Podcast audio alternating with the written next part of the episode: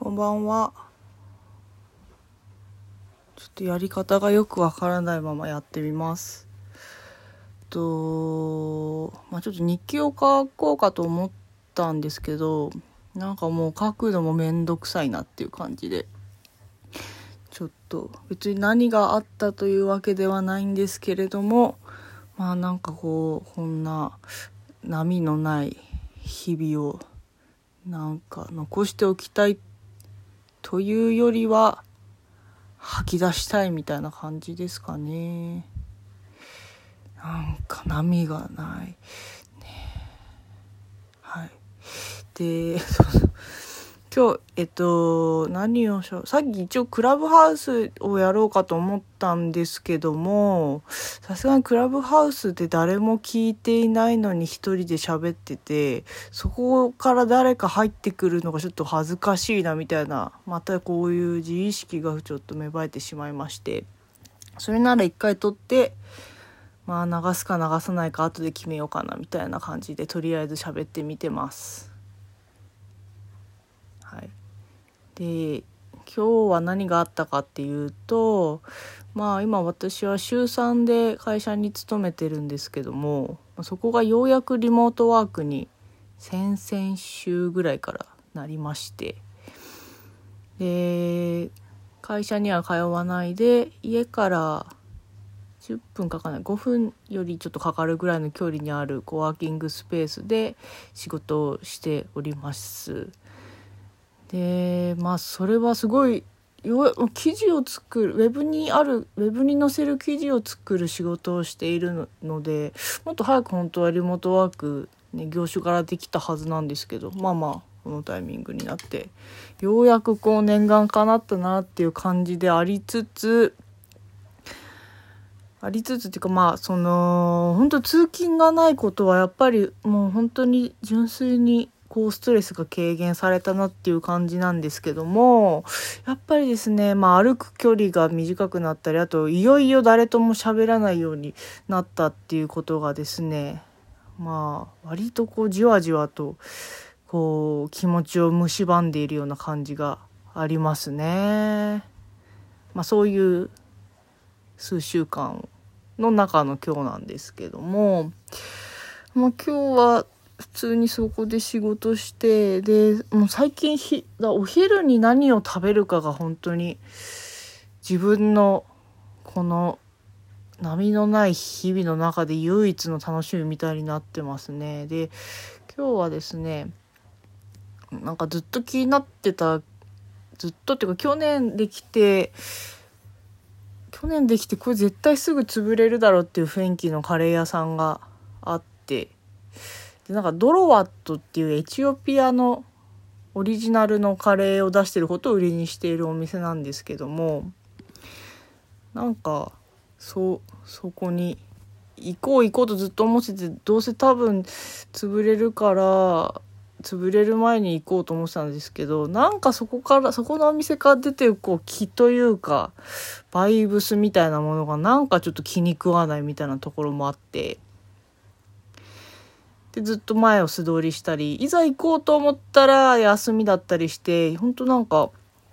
巡り合わせが悪いなっていう感じだったんですよね。でもそのそこのエチオピアのそのドロワットは食べてみたいしあとなんかこう、そのなんかそのお店のやっぱ絶妙になんか間が悪いという、ま、間が悪いというかなんかこう、キャッチす、なんだろう、まあ、な、あの、夏、真夏にそこのお店が上り立てたのが、は、春、ん？あ、じゃ食べる回路って書いてあったんですよね。そのドロワットっていうのはすごいスパイスがたくさん使われていて、その、な体の中からあなたを温めますみたいな。それ夏に言う必要ないじゃんとか思って勝手にまたイラついてたんですけど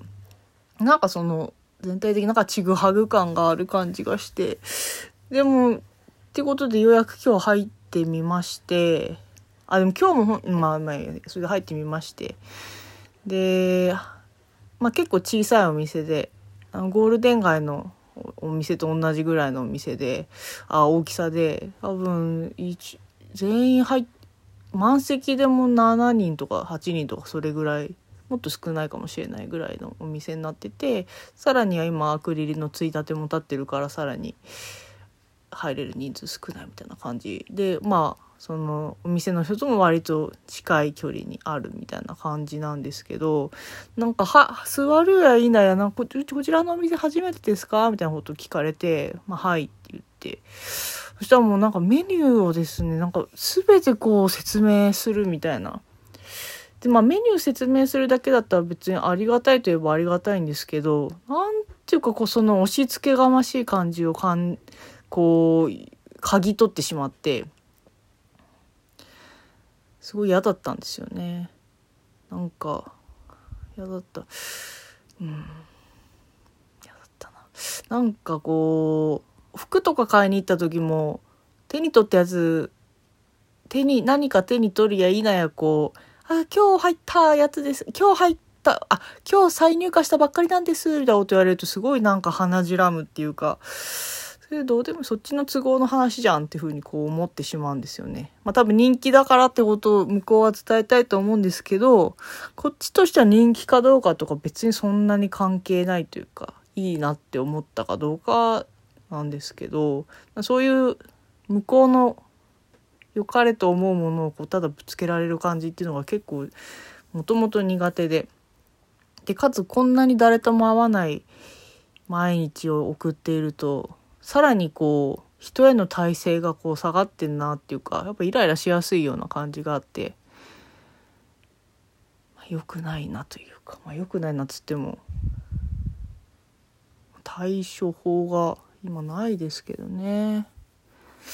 みたいなことをこう思っておりましてでまあカレー自体はまあまあまあまあまあまあ美味しいまあ美味しいすごく美味しいわけでもないけどまあまあ美味しくないこともないぐらいの感じで。まあ行かない。もう行かないかな。どうだろうな。ああとそこでその食べながらこう目の前に貼ってあった求人の紙を読んでたが目に入ってこう読んでたらその2010 2020年の7月にここがオープンしてえっと、まあ、キッチンカーをもうをとしキッチンカーの入ん？入店舗？キッチンカーでもう1店舗オープンをさせたいのでこうスタッフ募集してますみたいな。でそうなキャベツの千切りさえできれば未経験でも OK みたいな。でなんかその中におしゃべりが好きな方みたいなことも書いてあったんですけどおしゃべまあ確かにそのお店のスタッフの人もおしゃべり好きそうな感じはあったんですけどね。なんかそれがまたちょっと嫌で。なんかこうちの様子をもっと確認してほしいなってことをこう思ってしまうわけですよね。わがままなんですかね。いや、それはそんなことない。わがままじゃないけど否定の体制が下がってるっていうのは絶対あるなとは思うんですけどね。うん。で、まあそこでご飯を食べてから、まあ昼休憩一応1時間あるんで、まあ全然時間があるわけですね。でそこの近くに図書館そこの近くにっていうか、まあ、そもそもの自宅とかコワーキングスペースの近くに図書館があるので、まあ、図書館に入ってなんかこうなんかこう見るだけで楽しいみたいなものを見ようと写真みたいなのを見たいなと思ってたのについついこう雑誌文字ばっかりの雑誌をこうというか現代思想が先月出た現代思想が恋愛の現在っていう特集でそれがずっと気になってたんですけど、それをこう手に取ってみたら、まあ、すっごい面白くて、で、冒頭のところに永田夏樹さん、社会学者の永田夏樹さんと高橋、なんて読むのかな？あの、幸せの幸っていう字、さ、み、さちさんかみゆきさんかわかんないですけど、その方の二人の対談が載っていて、その恋愛というものがなんでこれまで社会学でちゃんと取り上げられてこなかったか。なんか、英語では、その intimacy intimate その親密さということで代用されてきた言葉らしいんですけども、まあ、その親密さっていうことを日本語にした時に、そこから性的な意味合いが抜け落ちてしまって、まあ、親子の話とか友人の話とかそっちにすり替わってしまうということで、だからやっぱ恋愛という言葉を使った方が割とこう日本においては実情に近いけどみたいなことが書かれてて、ああ、なるほどと。で、その二人が、まあ、過去から、過去、まあな、どれぐらいだったか戦後だったかちょっと忘れちゃいましたけど、戦後ぐらいから、その恋愛とは何、恋愛がどういうふうに社会の中で位置づけられていたかみたいなことがこう、対談されていて、で、恋愛結婚みたいなことが起きたのも、まあ、一つの革命だったし、まあ、その後もどういうふうに、その、結婚によって女性がどういうふうに変化していくかとか、そういう話とかも、まあまああったんですけど、まあ、まあ、そまだ結局昼休み中にはなんか全部読めなかったんですけどもう一度読む読みそれでその90年代っていうのはすごい恋愛についてやっぱりすごく恋愛至上主義だみたいなことはやっぱり書かれていてでもなんかその時期って私はあの83年生まれなので、まあ、ちょうど小学生とか中学生に90年代を過ごしていたわけなんですけども、やっぱりその時にこう見聞きしていたもの、音楽とかドラマとか CM とか、そういうのが広瀬香美とか、なんだろうな、小室ファミリーとかですよね。やっぱそういうものってもう本当に恋愛至上主義が染み渡っていて、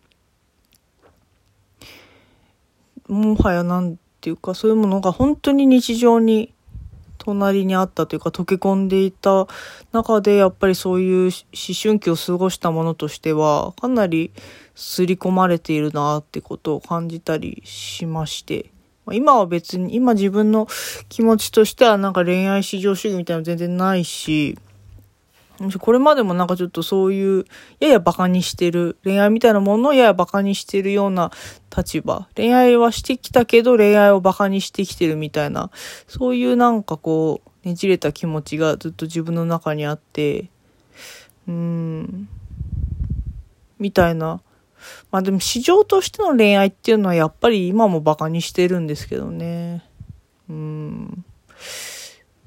で、ちょっとこれは落ち着いて読まないといけないものだっていうふうに思ったので、まあ、あの、近くの本屋さんに電話をして在庫を見てもらって取り置きをしてもらいました。ちょっと今日は取りに行けなかったんで明日、明日買いに行きたいなっていうふうに思ってます。で、ちょっとあまりにもその現代思想が面白かったので、あの会社の編集部の人に結構本の、本の趣味が合うというまではわからないんですけど、まあ最近これ読んで面白かったみたいな話をすることのある人がいるので、その人にスラックで、ちょっと雑談ですいませんけど、みたいな。これさっきパラ読みしたらむっちゃ面白かったんですけど、みたいな。読みました？みたいなことですね、リンクを貼って送ってたんですけど、まあ未だにする。今日、今日一日何も返事がなかったですね。すごい悲しい。まあ、忙しかったの知ってるんでしょうがないんですけど、悲しい。もう、やっぱ誰かとね、そういう仕事以外の話をしたくてしょうがないっていう感じですよね。でも別、うん、あそうね、ほんとそう。人となんか喋りたい。で、まあ仕事を終えまして、で、今日は、そう一回家に帰ってくるあ仕事を終えてっていうかその勤めの仕事を終えてから一回自宅に戻りましてでなんでかっていうとそのお風呂の排水口がなんかもうずっと詰まりが流れが悪くて実は入居した時からちょっと悪めだったんですけど、まあ、パイプユニッシュとかをまめにすることでまあどうにかなってたんですがなんかいよいよ詰まってんなって感じだったんでちょっと意を意を決することもないんですけどね、大家さんに相談して、まあ、今日見てもらうっていうことになって、で、直して、なんか、いつものそういうパターンだと、大家さんが一回見てくれて、あ、これはちょっと業者呼ばなきゃね、みたいな風な流れだったんで、即日どうにかなることはなかったんですが、なんか今日の大家さんはちょっと一味違って、結構いろんな、なんかホースとか、なんかよくわかんないけど、ワイヤー、銀のなんかワイヤーみたいなやつ、ぐるぐる巻きの人、あとなんか、トートバッグ、いろんな器具が入っているであろうトートバッグを携えてきてくれたから、今日の大家さん頼もしいわと思って。で、眺めてたら、もうなんか今日はほんと即日そのまま直してくれたんですよね。私にとってはここに住んでる5年ぐらい結構悩んでたことを、割とものの10分ぐらいでどうやら解決してくれたみたいで、もっと早く言えばよかったなっていうのもあるんですけどね。なかなかこう、申し訳ないなみたいな感じで遠慮してしまう。遠慮してしまいがちなんですよね。うん。なんでちょっと今日まだ、これを今喋ってる段階だとまだシャワー浴びてないんですけど、この後シャワーを浴びて、その流れの良さを確認できたら嬉しいなっていうふうに思ってます。そんなもんかな、今日は。何分喋ったんだろう、これで。16分。まあまあですね。じゃあ今日はこれで、また明日？わかんないけど喋りたくなったらこういう風に喋るといいかなという風に思いました。実は昨日あの連続ドラマの「お耳に合いましたら」っていうのをですねアマプラで見始めてすごい面白かったのでちょっと真似してみたいなっていうのもあったりなんかしております。はい、では今日はこの辺で。さようならおやすみなさい。